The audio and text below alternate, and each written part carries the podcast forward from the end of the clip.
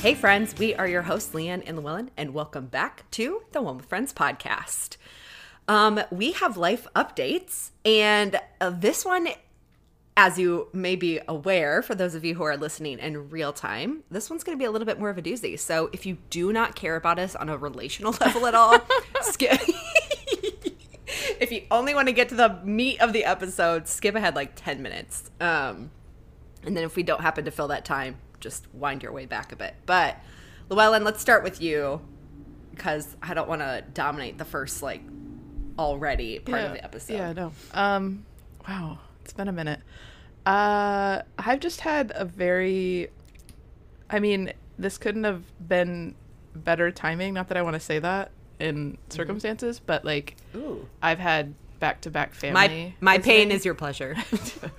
no, it's just I knew that I was going to have some like scheduling conflicts anyway. So Mm. before I could even address that, we kind of took a pause. Nice. So I'm like, well, I guess this kind of all worked out. I just had I had Yeah. family in town um, for almost the entire month of May, and Wow. yeah, it was just like back to back. And then I got sick there for a while. Um, one family brought down sickness, and then I got sick, and then more family came down, and then they all got sick after I was sick. So it's just been like a whole a whole month. Um, but otherwise, I'm on the pursuit for a job that's remote. Um, I'm in like the process of possibly getting one.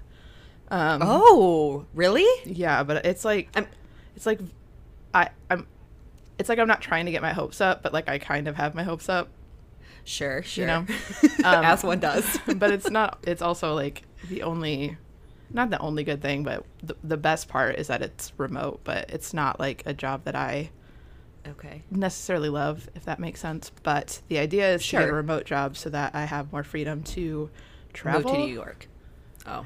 that as well um, but Get your dang butt over there, Llewellyn. that as well but i would like to start with like being able to travel like there's a lot of stuff going on this summer back in michigan so i'd like to just be able to like take off whenever i need to to like go up there and visit people or whatnot so um yeah i guess i'll keep you posted Yeah. on that i don't have any We're going to be a part of some same activities. well that's of you good, yeah. traveling. we are I'm so excited about that. I like know, we have me too. excuses to see each other outside of meeting each other in New York. true all right anyways that's really all i have so why don't you Okay. give us yours Well, our friends know the person that is the reason we will be brought together. Do you want to give like her little announcement? oh we can For Um, those who have been listening since the early days, I think just a little like quick. I mean, you know, I think so. Yeah, well, one of our beloved friends is getting married, Woo woo! and you guys know her as Jane. Yes. So if you remember Yes. Jane way back in the day, um, yeah, she's a good friend of both of ours, and we couldn't be more excited and happy for her in this next season. So, yeah, we get to celebrate her basically all summer and then this fall as well. Yeah, pretty much. I am currently planning her bachelorette party, and let me tell you, trying to navigate 20 people's schedules is no laughing matter and no small feat. Um, Yeah, half of us, exactly half of us, are out of town. So, including the two of us, as we well Right. know. right. Um, but luckily, this is where it's like the lucky part, at least for us. Um, us and I think at least one other traveling back to Michigan for it isn't as big of a deal because we could each find places to stay Yeah, outside of like a hotel. exactly or an Airbnb. Yeah. So I am grateful for that for sure because it'll help cut down our costs at least. That's so good. Yeah. Okay. Um I can't believe we're already 4 minutes in. So I am going to try and be succinct. So for those of you who um we've probably deleted it by now, but for those of you who know, we took a, about a month off because I had a last minute emergency health thing happen. Um in a very concise way, on a Thursday morning, super early, I started having acute pain on the left side of my body around my reproductive area. Um, went to the emergency room because it was like a pain I had never felt before. Got some very strong medication. Um, had two cat or two ultrasounds, a CAT scan, an MRI, and the gynecologist said that they found a nine centimeter mass, um, which she thought was probably a fibroid connected to my uterus by a stalk and that's uh, the uterus twi- or the fibroid twisted on the stalk, which is what was causing my sudden onset acute pain. Um, and then at one point, the pain stopped abruptly. So she had thought that the fibroid might have retwisted back, and that accounted for the therefore lack of pain on a really like quick manner. Um, got released. They said surgery was the absolute next step um, to get that removed. So when they have any sort of mass, they consult with the um, oncology department. So I had a gyneco- gynecological oncologist.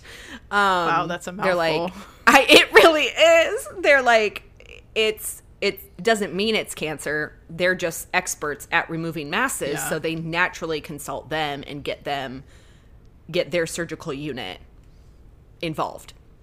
So, um, released um, with an appointment scheduled for that following Monday. I had an, another episode Friday night. And after about two hours, I finally, after being constant, I mean, when I say the pain was intense, it was at like a 10 um, consistently. It didn't waver, it didn't kind of fluctuate in and out. It was a consistent 10, 9. It did not alleviate at all. Um, so after two hours, I finally thought my girlfriends were telling me, go back to the ER, we'll meet you there. And as I was getting ready, the pain subsided again. And so I just went to bed. Everything was fine. Made it through the weekend, made it through Monday, went back to work, knowing, um, or sorry, didn't. Went to my meeting. He did his own exam to kind of try and determine if the fibroid was connected to the uterus outside of the stalk, um, if it had kind of started to bond with the external wall. They also couldn't see any line of demarcation between that and the left ovary.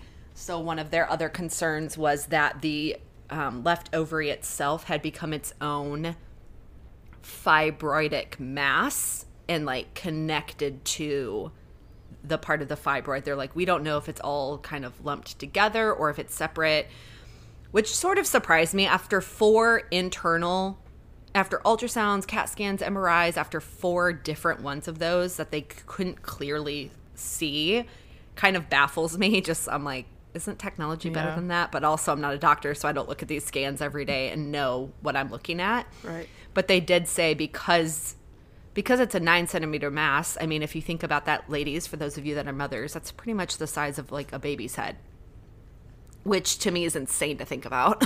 um, it, it's it's like it pushes everything together. I mean, it moves my it moved my bladder, so I was peeing more frequently. I just didn't really think about it um, because it slowly comes on. It's not like the fibroid grows really, you know, fast and sudden to where you're like, oh, I think I'm going to the bathroom more often. I, it, it just was my reality, and it kind of slowly came on.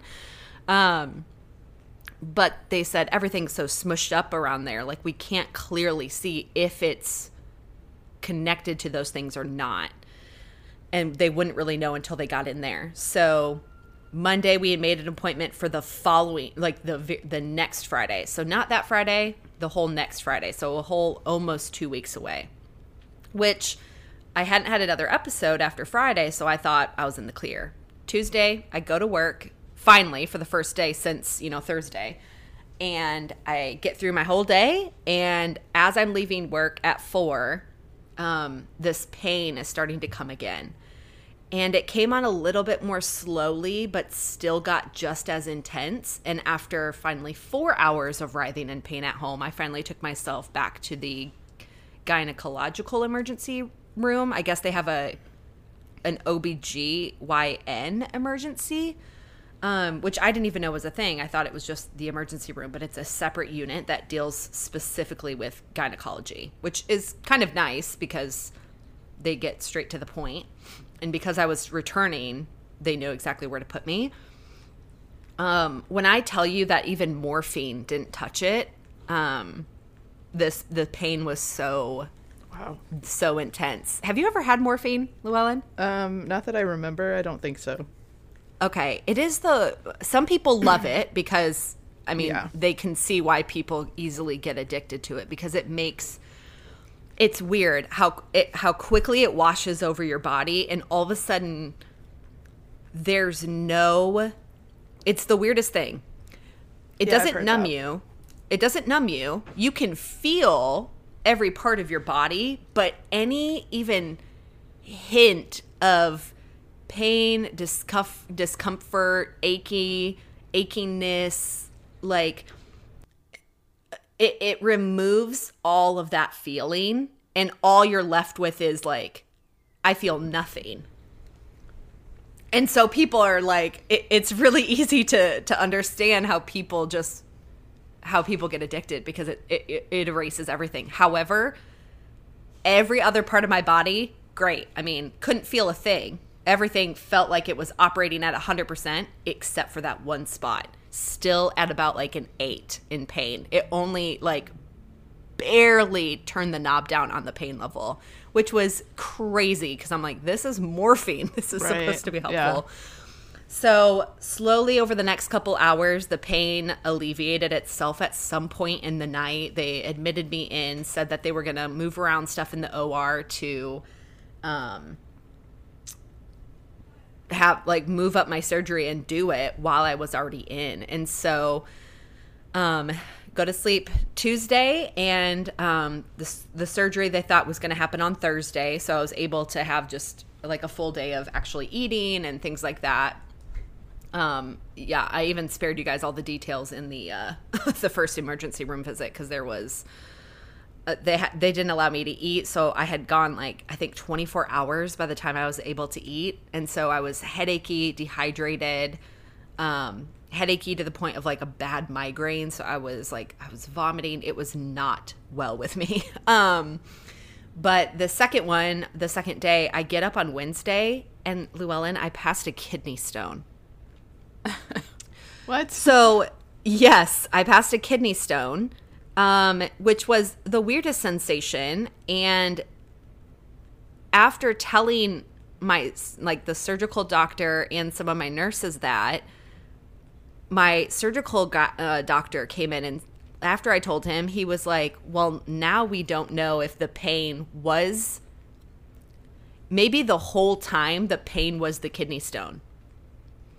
Which that could be true. It could not be true. And if it is true then i'm at least glad for it up to the point that it allowed them to find the mass Yeah. because if then that was the case however i do think that the first day at least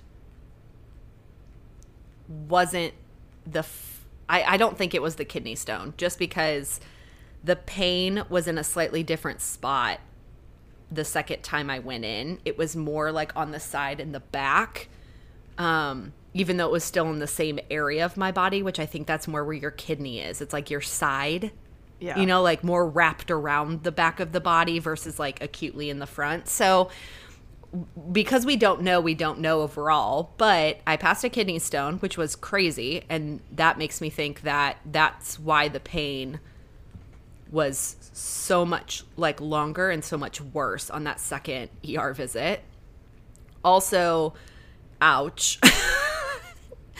never get kidney stones, people. I am like researching ways to never allow that to happen again. Mind you, it could have been because of how smushed up all my organs were and how that might have affected the the track from the bladder, you know, like from the from the like urine track or whatever, but anyways. Um had the surgery on Thursday. Um what's crazy I think is that you're signing off on every possibility before you even go under. So you have the best case scenario, which was it is a fibroidic a fibroid that's connected to a stalk that's connected to the uterus. That was the best case scenario.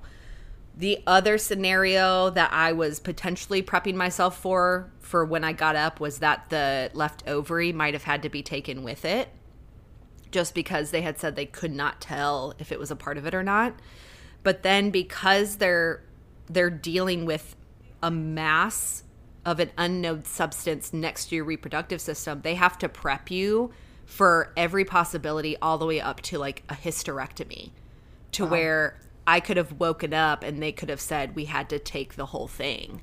Yeah. Um, and that had a lot to do with the difference between the hard mass that the fibroid was to if they if they if while they were in there they saw non-hard mass um, which they said there's no real scientific research that confirms that the harder something is the more guarantee that it's less cancerous. They have just sort of found that to be true. Even though they test everything that comes out of your body they were like if we start seeing some of that more like gelatinous stuff connected to your uterus and if it starts to look like it's more than just on the outside but it could potentially be on the inside we could get to digging in there and just decide that um, they would test it in real time at that point and have the pathology test it before they did anything with it. And if it was cancerous they could have just removed everything which is so scary to think that you're like it could be it could be the easiest surgery they've had ever in their entire life all the way up to oh by the way you can't have kids and and mind you like i'm single so i'm having to process this without anybody also bearing the weight of the signing off of that if that makes sense mm-hmm. um but anyways so i know that's a lot of drama only to then tell you that um when i got out they it took about an hour which is super fast. They did it laparoscopically so they made five uh, small incisions across like the upper band above your belly button like below your ribs kind of that where you kind of like roll a little bit if you have like a little bit of uh, stuff on you like i do. Um, they made five incisions like across the width of that band one a little bit bigger in the belly button area. What they do is they go in there with these five robotic little arms, which is crazy to me. Um, that they don't even get in there themselves. They're just basing it off of like looking through a camera. Mind you, it's a very good camera, but still. and Yeah, weird um, it is so weird. And I'm so grateful to say that it was exactly what that first lady had said, the gynecologist. She said that it, it, it was a fibroid. It was connected to a stalk that was connected to the outside wall of the uterus. So it didn't go in at all. It wasn't internal, which I'm super grateful for. Um, there's a specific word for ones that are inside versus outside that I don't remember, but however, they were able to just kind of slice off that stalk. What they do is they encapsulate the fibroid inside your body, and then while it's in the bag inside your body, they break up the fibroid into smaller pieces so that they can then take it out of your body as a whole through a smaller hole rather than opening you like crazy. I know. Rather than opening you like all the way up Yeah. and taking out this nine centimeter fibroid, because it would be like almost giving birth to a baby's head, like just. So they break it up inside, but in a bag so that nothing gets lost or lodged into a different part of your body and able to like remain there. Um, I come out of anesthesia pretty quickly, so there's no funny stories of me saying anything, you know, funny. I I come out. It doesn't affect my body the way that I know it affects others, so I come out pretty quickly. Um, but uh, yeah, and then pathology about you know a week and a half later, um, non-cancerous, which is what the gynecological oncologist had said, anyways, um, as he had assumed because it was a harder mass. They didn't have to take the ovary with it; it wasn't connected to the ovary at all. Um, they showed me a picture of it as I was coming out of surgery, and I didn't quite know what I was looking at, but they explained it later. Um, it was funny to see like fat in my belly, and I was like, guys, you were right there. You couldn't just like help me out and take a little bit of that too. Like, you were right there. How dare you? Um, but no, it was best case scenario, the least amount of impact to any sort of future um, like reproduction overall. So very grateful for that outcome. Um, very grateful for my friends. Um, I don't have any family in town, mind you. My sister did drive down, and she did stay with me the entire full week um, from the surgery day all the way to um, uh, that next Thursday. So she stayed with me all week. Um, at home, which I'm very grateful for because there were some really miserable days. It took me a full week to finally wake up and be like, okay, that's not as bad. Like it took yeah. a full week to start feeling like the actual normal functions of my body were starting to like kick back into gear. Um, I think Sunday after was the worst day. We laid in bed all day, did not move, did not get up. It was the worst day by far. Um, but overall, I'm a couple weeks. I'm a couple weeks out now, um, and go, slowly going back to work. Um, doing some half days just to reacclimate. Um, gr- again, grateful for my friends who um, it was just amazing. I know I'm rambling on, and I know this is going to be a longer episode, but I'm super grateful for my friends who they stayed with me the entire first emergency room visit from I think 8:30 in the morning all the way through to the next day when I got released at about like 10:30. Um, stayed with me overnight in those super uncomfortable like chairs. Um, came like came to see me the second night as well um hung with me hung out with me on wednesday came on thursday for over like recovery until i left the hospital at 9:30 or 10 p.m. um so again very very very grateful for friends who were able to show up in such different ways one of them is organized like i am in very execution mode so she you know was on the more organizational of she had my phone. Like I would just hand her my phone, gave her the code, and so that way she could message. She was the one talking with my sister. She was the one like informing my family. She was the one that managed like anytime I needed to do anything, I just handed it to her. Very grateful for that because I just didn't have the mental capacity to do anything with that stuff. I needed someone else to take it. She was the one that was coordinating what to do with Binky, my dog um, and so I was very grateful for her showing up that way. And then my other best friend, she shows up. She has um, a very nurturing presence. So the first emergency room visit, when she came into the room, I almost just naturally started crying because I felt in that moment that okay emotionally my needs are like taken care of and I feel seen and nurtured and she didn't do anything except for show up but then there's a couple things that she did throughout um, when they took my dog the second time when i went back in uh, she bought me a stuffed animal dog that looked exactly like my dog because she said i know how much you hate to be away from your dog so she gave me a stuffed animal. I cried because I felt so seen and so loved on by my friends. So just so grateful for friends who show up and show up in their own unique ways and don't try and be anybody other than who they are because that was both of their natural skills and like natural bents of caring for people. I needed both of those.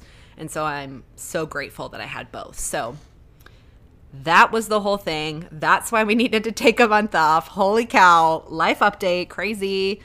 Um, and I'm also planning a bachelorette party for our friend Jane. So, yeah, I guess that's it. Yeah. 24 minutes in. All right, let's get to this. Let's do it. Episode recap. I'm excited to be back a little bit. I'm excited to talk about our, our show. Yeah. Also, I apologize again in advance. My roommates are currently cleaning and then we'll have people over. So any background noise is unavoidable. Okay, this week we watched season six, episode 17, titled The One with Unagi. Wow. Teleplay by Adam Chase, story by Zachary Rosenblatt, and directed by Gary Halvorson, and originally aired on February 24th, 2000. Ross tries to teach martial arts to Rachel and Phoebe, and Joey hires a look-alike to pose as his twin brother for a medical experiment. Oh gosh. a med- go figure, like a medical experiment. That's awesome. Um, okay, so in the soft open, we're in the cafe. It's Chandler, Phoebe, and Ross, and they're all they're just chilling around. And Ross brings up Marcel, which we haven't heard in quite some time. Now Joey complains about a twenty percent tip, which is exactly standard. I think personally, 20% is standard. Yeah. Um, but he claims that, of course, 50% is even better, which at face value is true. It's just that would be very generous of somebody. yeah. And he's over overreacting a little bit because of um, needing new headshots and saying that headshots are expensive. And Ross asks him if he's considered like taking on more shifts. And Phoebe mentions that she used to beg for cash, so that was always an option for him as well. Um, but Joey remembers he used to do medical testing. And Gunther comes up to Joey and kind of reprimands him for talking to his friends on the job and that a guy had complained about him three times in 10 minutes and he's been waiting for his coffee, which then Joey drinks when Gunther hands it to him to Yeah. deliver. Gross. which is such a, it's a funny Joey. Like, he was like, man, okay. And then just goes ahead and drinks the coffee. So that's funny. Um, we get to the main part of the episode and we're still in the cafe. Um, we've fast forwarded in time and space. Rachel and Phoebe meet up with Ross in the cafe after having taken a self defense course. Have you ever taken one of these, Llewellyn? I have not. I literally wrote that as a question to ask you.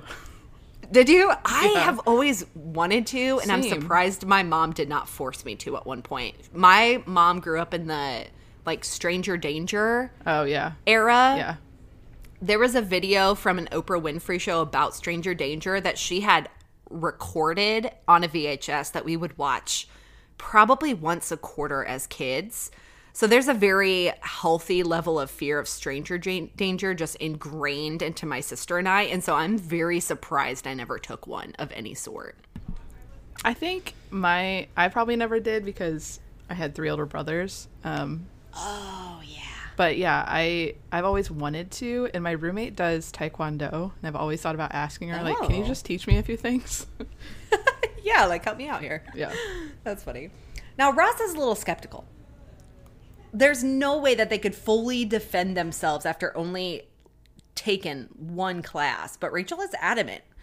Ross thinks that they need to, like, more experience it with unexpected attacks and talks about his karate experience and introduces the concept of unagi.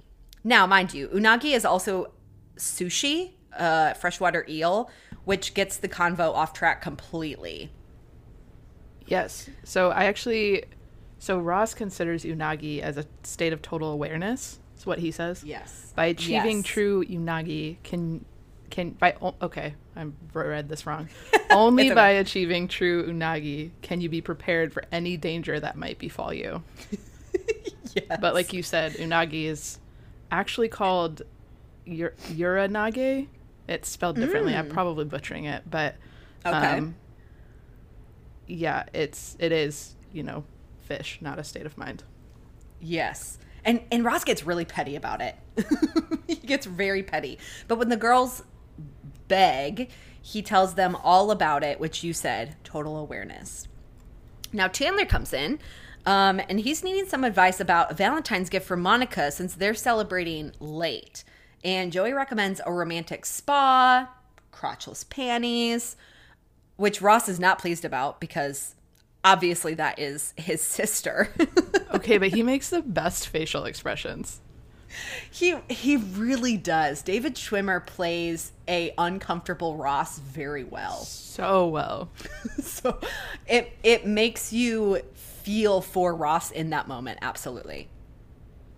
Now, for Chandler there is a stipulation to the gift. It has to be made. Did we already talk about best Valentine's gifts? I think so, like a, a long time ago. Okay. I know we talked about best dates, and I think mine were one and the same, the helicopter ride thing. I Yeah. think that was part of the same equation, but okay. Um yeah, so that kind of ends that scene, and now we know that the gift has to be handmade, and that puts Chandler in a little bit of a bind. I think we also find out in that scene, and I didn't necessarily write it, um, but it's also due today because they're celebrating that same day. Yeah. So not only does he not have a gift, but he definitely doesn't have a handmade gift, which would me- need to be done in the next couple of hours. So he's asking his friends for some advice. Ironically, you could technically make your own crotchless panties. you really could. you would just be ruining a current pair of panties, to be clear. Correct. Now, upstairs in the girls' apartment, Chandler is literally doing nothing with nothing. That's the best way I could describe the Yeah. contraption he was making. Yeah. When Monica comes in and he asks for clarification about the criteria of gift making. And when he leaves, we find out that Monica also has not made her gift for Chandler. Again, and once again, worst communication would have completely solved this for both of them The and they could have enjoyed their holiday celebrations together and laughed about this together. Yeah. Monica is berating herself because she's like why did I say like to make a gift? Like she's she's mad at herself even. So over across the hall, Joey is in his apartment and he's looking for re- oh wait, no. Sorry. He's in the hospital, isn't he? Yeah. He goes to the hospital. Okay, I don't know why I write Joey because that usually signifies that they're at Joey's place, but now we're at the Joey storyline, I think is what I was trying to tell my future self. um, Joey's looking for research studies to participate in, and he goes up to the lady at the front desk and he finds a twin study for $2,000. Joey tries to schmooze his way in, and obviously it doesn't go well for him because it's a medical experiment, so Yeah. he has to have like a twin with him. So that's all I wrote for that scene. It was pretty quick, in my opinion. Yeah, it was. Okay, okay. So back over in the apartment building in the hall, Ross is hiding behind the wall near Monica's place as Phoebe and Rachel come to the stairs towards the apartment, which is interesting because wouldn't they have gone to go to Monica's apartment, but it looks like they're going to Joey's? Yeah, it was weird. it kind of didn't make sense. He should have hid on Joey's side and scared them when they turned to go into Monica's apartment. I think. Yeah. I mean, as they turn, um, I guess maybe they were going to Monica's. I don't know. It just seemed really strange. He scares them in order to give them a very important lesson about unagi.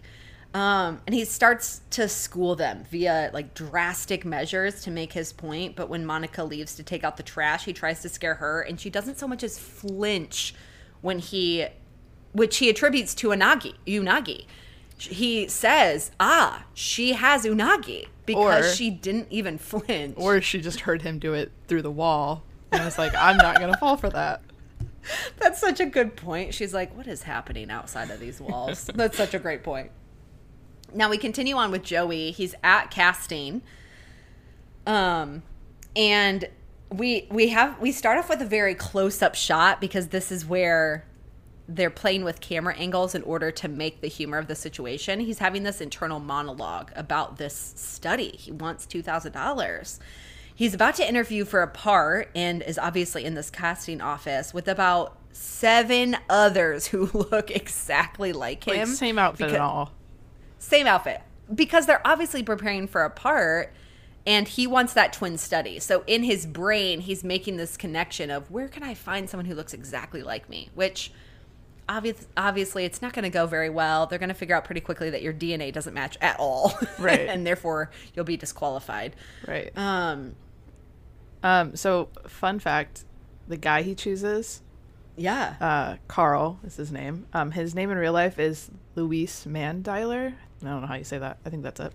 Um, but he was actually one of the finalists for the role of Joey when the producers were casting the show.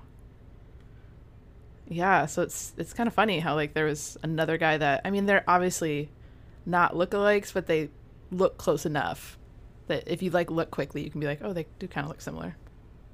So yeah, yeah sure with like the hair and all that Yeah, yeah yeah. wow interesting okay um okay with ross ross comes in wait we're at ross's place sorry. Yeah. we come into ross's place following ross. He comes in with laundry.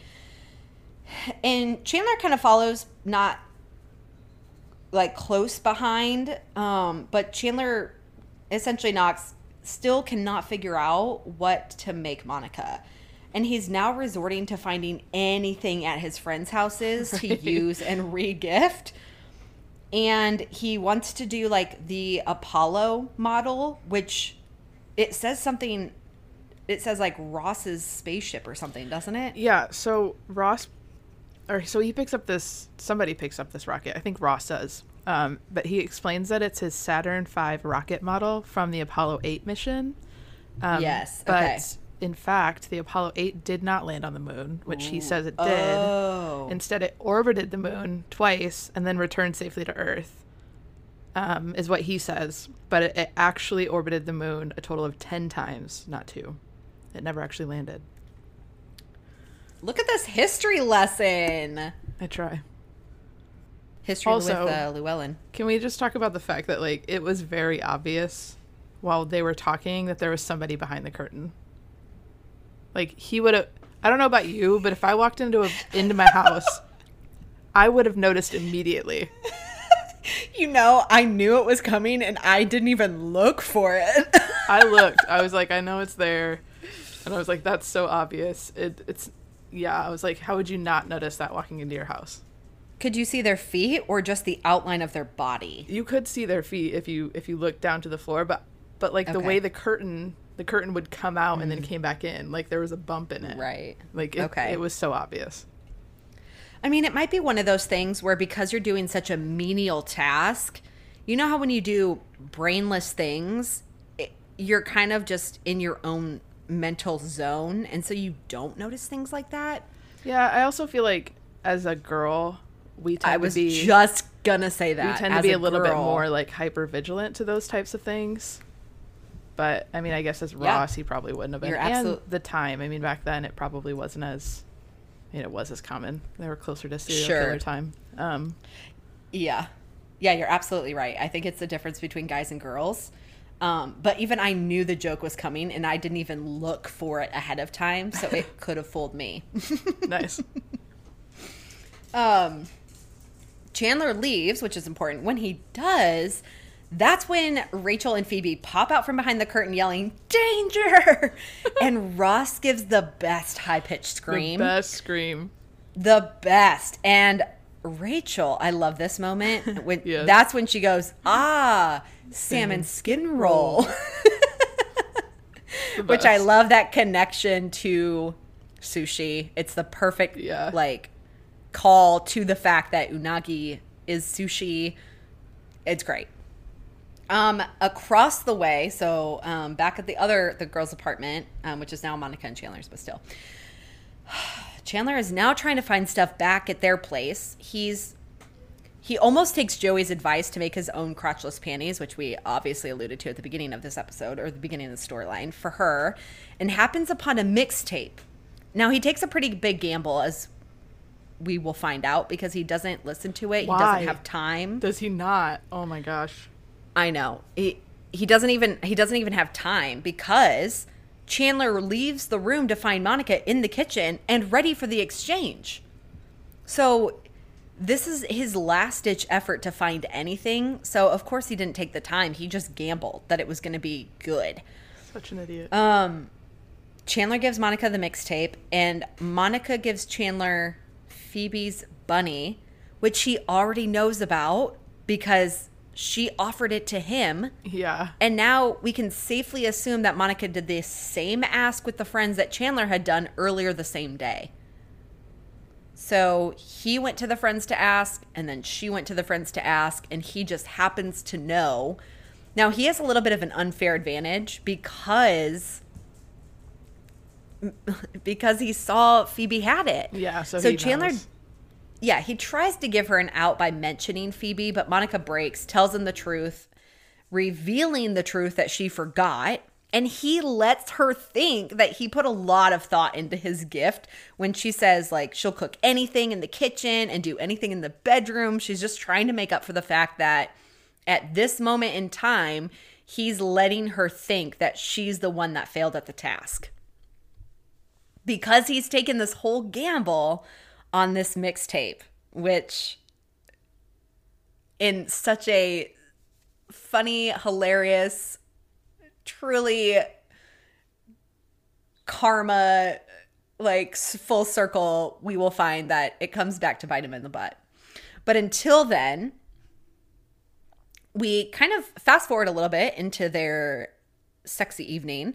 And afterwards, she mentions a jacket that he's been wanting that's too expensive um, for him to get as a gift to again make up for it. The cake is ready, and they go out into the living room to eat. When fake Joey comes into their apartment, he gets the cadence of the how you doing so wrong that Joey comes in to correct him and is so unhappy with him.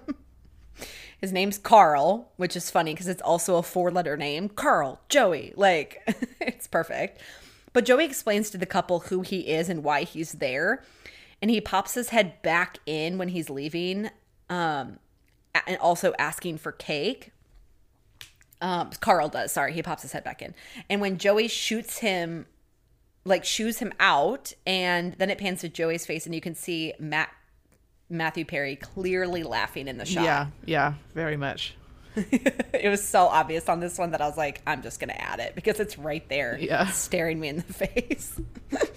um, now in the girls' apartment, so Phoebe and Rachel, I guess it's the new girls' apartment technically. The girls are talking about game show hosts um, that they that they could kick their butt when they're walking into their home when they spot Ross's head over the chair. This is where Ross's height does does him no favors No favor. because the top of his head is clearly seen over the chair and then they cut the scene that they're both on top of him and want him to admit that they are unagi Yeah. and it's funny because one of them is just sitting on him i think or they're both sitting on him they've got his feet and his arms it's just really funny Yeah, they're He's sitting. very they're much sitting on them. Like he, they're they're both sitting on top of him with their backs to each other, and one has his feet and one has his arms. Yes. Okay. Perfect. It's um, it makes me think of like how the scene would have played out and how they would have snuck on both sides of the chair really quickly Yeah. in order to be able to like get the get the upper hand like quickly. Um, sorry. So we're back at the research study. And the guys are getting ready to go back, and Joey is prepping Carl. But when they get called back, the study is for identical twins, not just Wah, wah. twins. So it totally undermines his entire efforts completely, and they have to forfeit their study. Yeah. Um, so that wraps up Joey's storyline. Back in the apartment, Chandler comes home to a candlelight dinner. It's it looks lovely in there. It really does. Monica Monica is counting down through his favorite meals, and tonight is mac and cheese with hot dogs, which I have never tried, really? nor do I ever want to try. And I love macaroni and cheese. Here's the thing. Here's was the a thing. staple as a child. Here's what's really interesting. I love macaroni and cheese. Any variety, I'll take everything from the crap powdered, even off brand, non Kraft mac and cheese, all the way up to the gourmet five cheese, white cheese mac and cheese that they serve at restaurants. I will take the gamut in between, but don't put anything in it. Good to I know. want, outside of maybe breadcrumbs. Okay, I can see that. But bacon, I love bacon. Don't care for it in my mac and cheese at all. Don't care about it. So hot dogs to me is just if I'm going to put anything inside the mac and cheese, it's going to have to give it a crunch, which is maybe why the breadcrumbs work really well. I think it's the taste No, thing for me for bacon. I don't know. I We can't used to hot do that all the time. My mom would make mac and cheese, and then she would cut up Okay. hot dogs and put it in the mac and cheese Sure. all the time. I mean, it, it gets you some like protein, I think, yeah, or and it was just like a fun dish. you know? engineered protein. And of course, as somebody from the Midwest, I don't, I don't, I don't eat mac and cheese anymore. But like, I used to put Right. uh, ketchup on top of it because you eat ketchup with. Oh, stop. not oh, kidding. You eat ketchup with hot hurts. dogs, or at least I did Oh, back in the no. day. And then, so as a kid, I, if there was hot dogs, only if there was hot dogs in it, then I would put ketchup on top. But as I grew up and realized ketchup is basically just sugar, I, I don't eat ketchup anymore. Luellen, that hurts my heart a little bit. I'm sorry, I was a kid. What do you expect? Ugh, okay. Um. anyways, uh, I, and and ironically, I know that that is a majority of small kids had the mac and cheese with hot dogs. I know that that's a thing. I guess it's just not something that my mom did.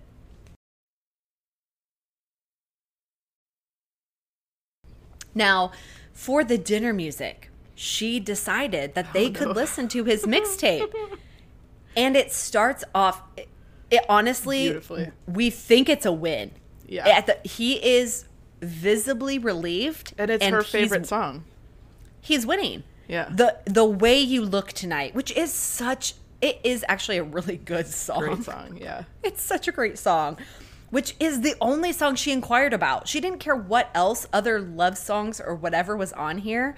She inquired about that one specific song, and it starts off with that song. So we think, oh my, champ, it's the biggest win. He has won, and all seems to be going very, very well.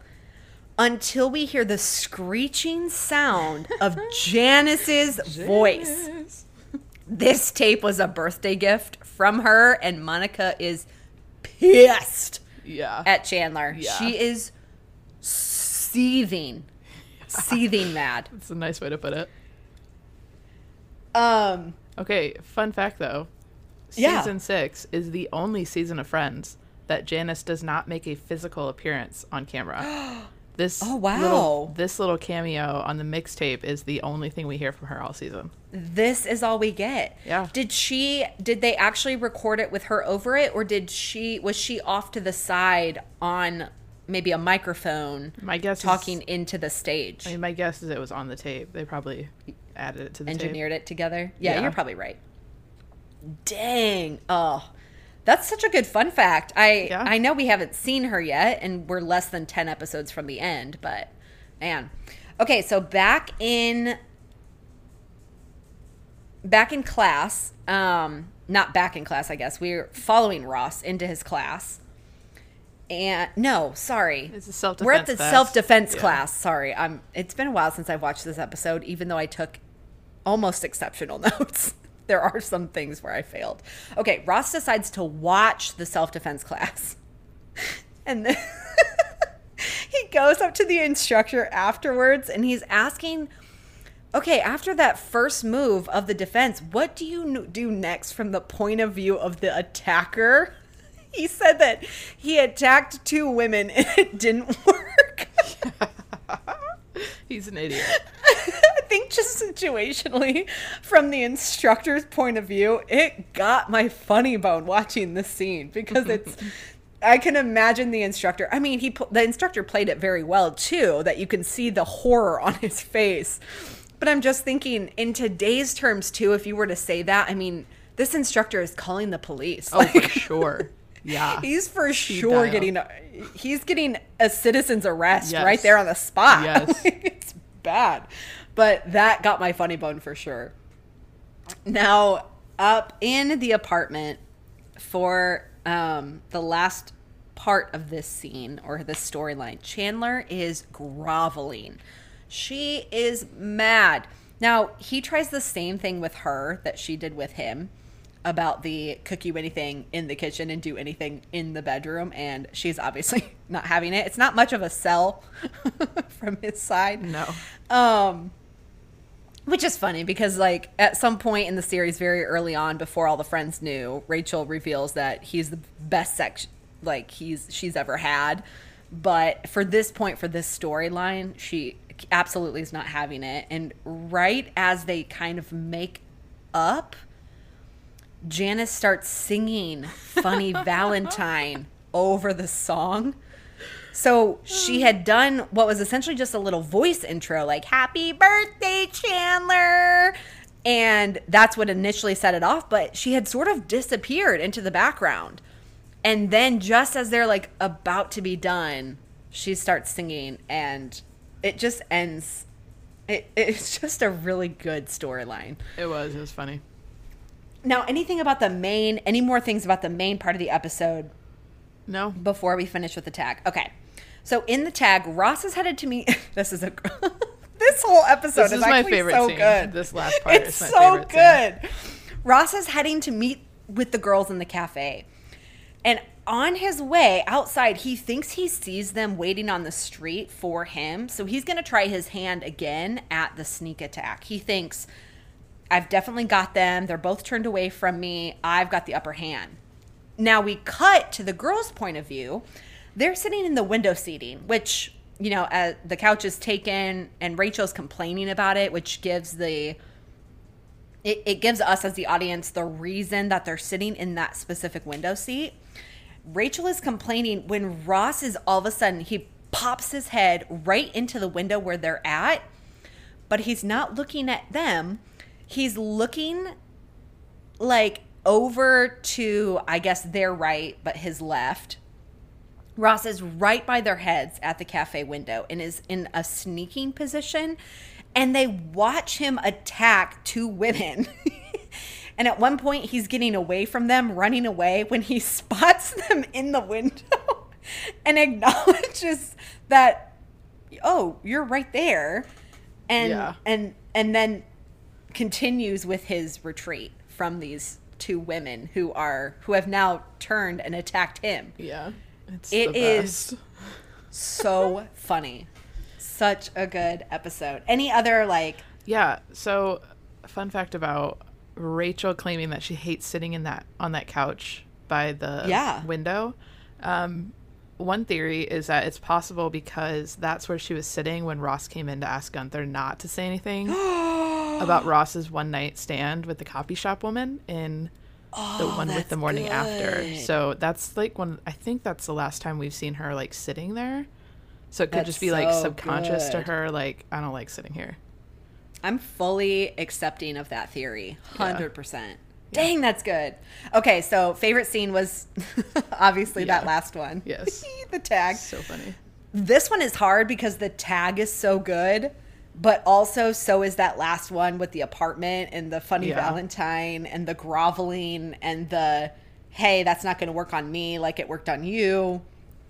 Yeah. Um, I I think that storyline, but I also think the girl storyline, even in the apartment with the salmon skin roll, there were a lot of moments in this episode where I was laughing, fully engaged, enjoying the storyline thoroughly. So, I mean, with that, what's your episode rating? Um, I'm gonna say. I would. I'm like pretty similar. I'm Mm-hmm. gonna say seven, seven, seven. Um, okay. Yeah, I mean, it was funny all around.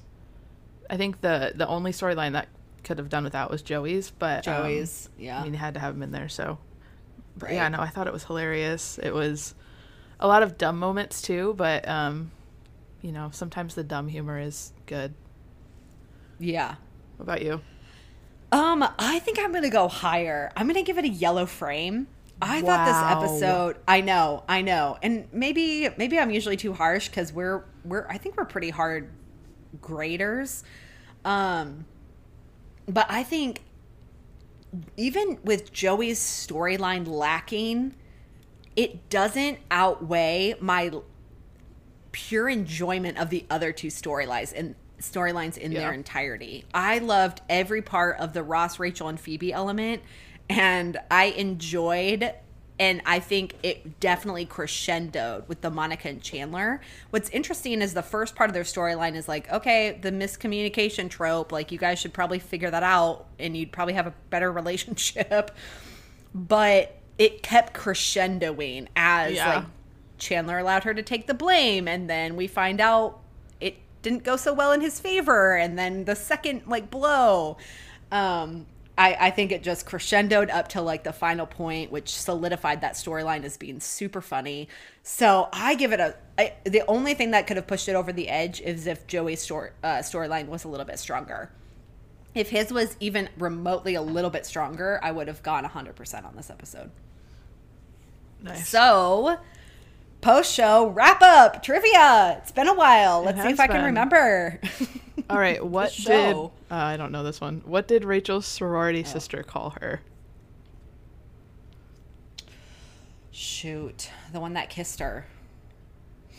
Um, Rachel. I don't remember. Was it like Riri or something? You're close. Uh, I'm Just not gonna get it. Riri's. Uh, Rara. Ray Ray.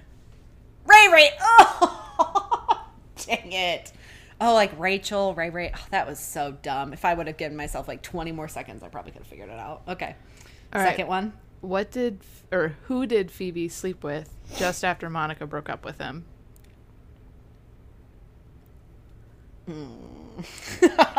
it's not Richard. Oh, No, it's definitely that not one guy's name. Oh my goodness, I don't remember. I would never. It was the one from this. school. It was the one from school. Like, she found out. They were mad about it for a minute, Yeah. but like ultimately it was fine. do you want me to tell you? Yeah. yeah yeah, Jason Hurley. Oh, okay. Yeah, that's good. Cool. Um, okay, so with us being out for a month, we have a lot of social media spotlight. So I'm going to sort of break it up over the next few episodes until we're kind of caught back up just so this episode's already long. So I'm only going to I'm only going to do a few. Um our friend I, I don't think I can play it on mine. Can you play on in yours? Is that possible? Um our friend, I think probably sent us a voice.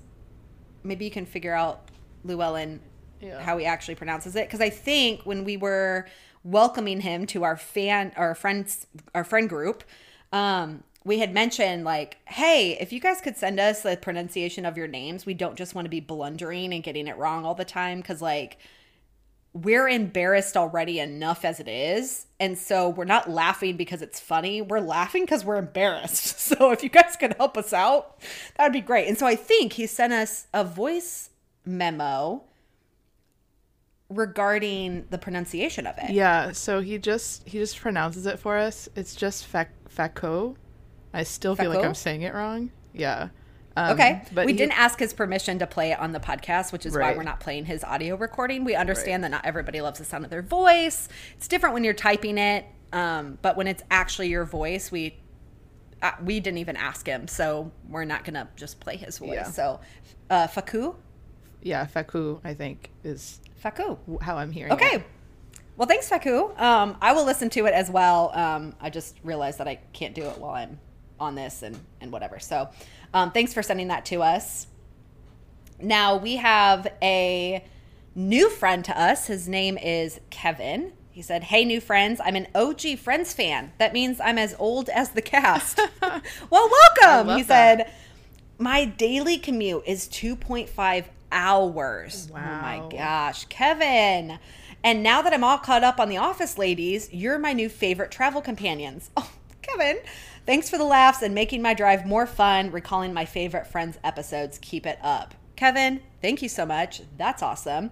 Um, you and your cutie little wife, I'm assuming, in this picture. Adorable. Thanks, Kevin. Thanks for being a new friend. Thanks for reaching out. We appreciate it. Um, Manang, man, keep it up with the reels. We're loving it. Okay, that We're not reel's gonna share. I know we're not gonna we don't we're not gonna like share all of them or send all of them, but we do appreciate you sending. So keep it up. Thank you very much. Um, we did have uh, a follow up from the guy named Uncle Mike. I remember we've already introduced him so far, um, but he did follow up with another message that said, um, I'm listening to you every day now at work. Right now, so far, I'm at 107th episode, and I'm getting sad that soon I'll have to wait each week for new episodes but I keep catching small mistakes in what you're saying or trying to recall. it's not a shock to us, Uncle Mike. It's not a shock to us. Still love your podcast. It's my new favorite right now, or right after Office Ladies, which, to be fair, I understand. th- It's like literally the office ladies. Yeah. I know. It, it, uh, we've said it before. We'll say it again. As soon as any one of the six friends starts to redo the re-listening podcast, we will be quitting ours and just recommending to a friend that you go over that way. Um, and he said, "Alarmist." Uh, Luellen, have you ever listened to that podcast, The I have Alarmist? not. Have you? No, I'm gonna do some googling though. So, um because i have no idea what that's about or what even the category is. So he said uh, it's amazing what you're doing. Never stop. And then also sent us a reel as well which we will watch. So thanks for that. Um and then the final one for today i think is we got a chaos for chaos pod. So another podcast. Hey fellow podcasters. They said hey i'm listening to your podcast and i just wanted to let you know that kempt is a word. It It is, is the a word. opposite of unkept kempt Oh wait. Oh oh okay. I remember this. Kemp. here's the deal chaos for chaos's sake i think you're trying to cause chaos just for chaos's sake by telling me that just kidding um i think here's here's my issue with that word it's just it's just a stupid word It's so true. and the way that people use it why can kept unkept just not be used in its stead? Because i think it should be able to be. And i think kempt and unkempt should just slowly disappear into the annals of linguistic history. I think that's i think it's one of those things where i don't care about the validity of it. I just think it's dumb. Does that make sense, Luellen? yes. Okay. So, uh, I I mean I do appreciate. I think I did look up the word kempt and I understand that like yes, technically there's a definition for it, which I just think but I just think it's dumb. So It's one of those things that I'm allowing to just be Cool. something that hopefully Cool. you find endearing about me. Yeah, okay. That's your signal to move on and I understand that. So, recommend to a friend. Lay it on us. Oh yes. Um, I don't know if I've I've mentioned these before. I You have not. Okay, Because this is a shock to me. So this should have been in like your life update that you've picked up a new hobby. no, that's not a hobby. Um, so as I Oh, okay. mentioned, I've had a lot of family in town, and um, shortly after I moved in here with my roommates, my roommate who owns the house bought two paddle boards, uh, and basically told us like, "You're welcome to use them whenever you want. You know, just obviously be careful with them or whatever." So, as the three of like the three of us, we've only ever used them once, I think, as a collective Oh. group. But um, coincidentally, the same day Leann was having surgery, that roommate was having surgery on her ACL. She tore her ACL doing a taekwondo move. Um, and so she was having surgery. So, needless to say, she's not paddleboarding anytime soon. Ah, Um, yes. And so I asked her if I could just borrow them for a little while while I have family in town because we were going to be over on the island and around water. And she's like, Yeah, of course. Like, I'm glad someone's using them. So I say all this to say I highly recommend, and especially for those of you that don't have cars that can like strap a kayak or a paddleboard on top, to get like an inflatable paddleboard. Um, it sounds crazy, but they actually work so well. So the ones she have, she has are Hydroforce inflatable paddleboards. There's many out there, um, but hers also convert into kayaks. So there's a seat you can add if you decide you don't want to do the whole paddleboarding thing, but you'd be more comfortable sitting. Um, yeah.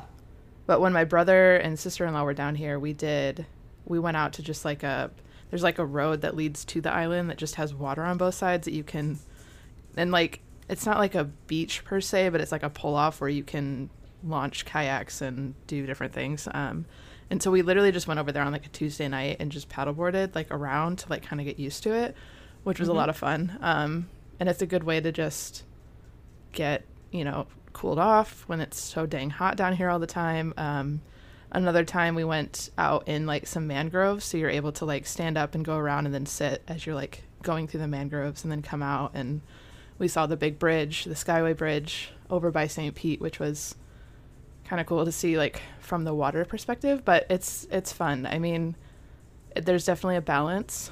you have to get used to being able to balance and I still can't master like standing on it for a long time. My knees still shake because I think I'm just nervous I'm going to fall off, but um Yeah, right. it's actually a lot of fun. So I highly recommend. Um, and the inflatable part too, like they're kind of hard to fill up because when it gets to a certain like psi, you've got to keep going. It's a lot like bike tires.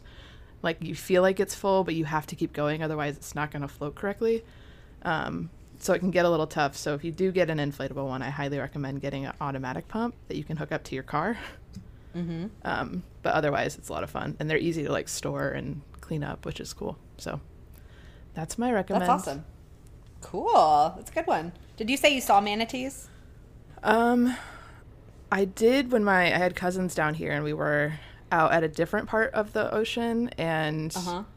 I saw one. I was on the paddleboard with her four year old son, so we were sitting on it together, and I was kind of like taking him out, and we saw one kind of like off in the distance, and we couldn't get to it fast enough with the waves.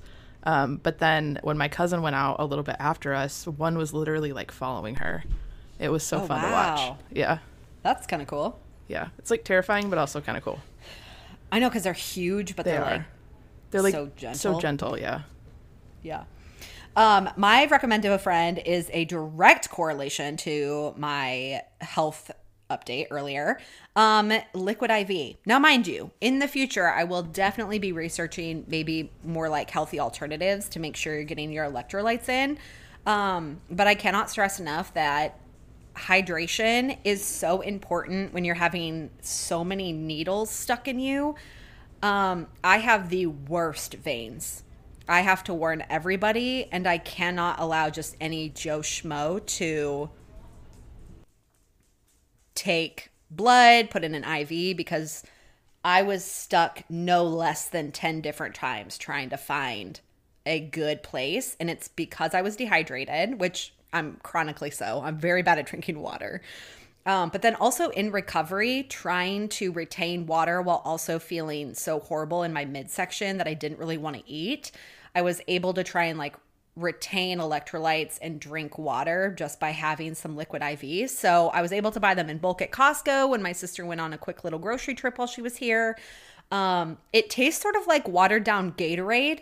To me personally, I kind of like that flavor. So to me, it's not hard to drink. I got, I think, the lemon lime combo, but they have a couple different options at Costco. You can buy them in bulk, you can buy them in like small little packs. Um, but it was very helpful for me to be able to retain some electrolytes while um, in the very like epitome of recovery. So, highly recommend Liquid IV for a friend. I've heard that they're great for like pre like pre gaming before you go out drinking, and then even afterwards if that is sort of the lifestyle that you you know partake in. Um, so there's other reasons why you would want to have electrolytes in your body, but this for me was super helpful in my recovery. Um, and I wish I would have had it maybe beforehand to plump up my veins a little bit because it was just short of torture. So, highly recommend Liquid IV to a friend. Next week, we're going to cover the one where Ross dates a student. Yeah. So we'll catch you guys next week on the One of Friends podcast.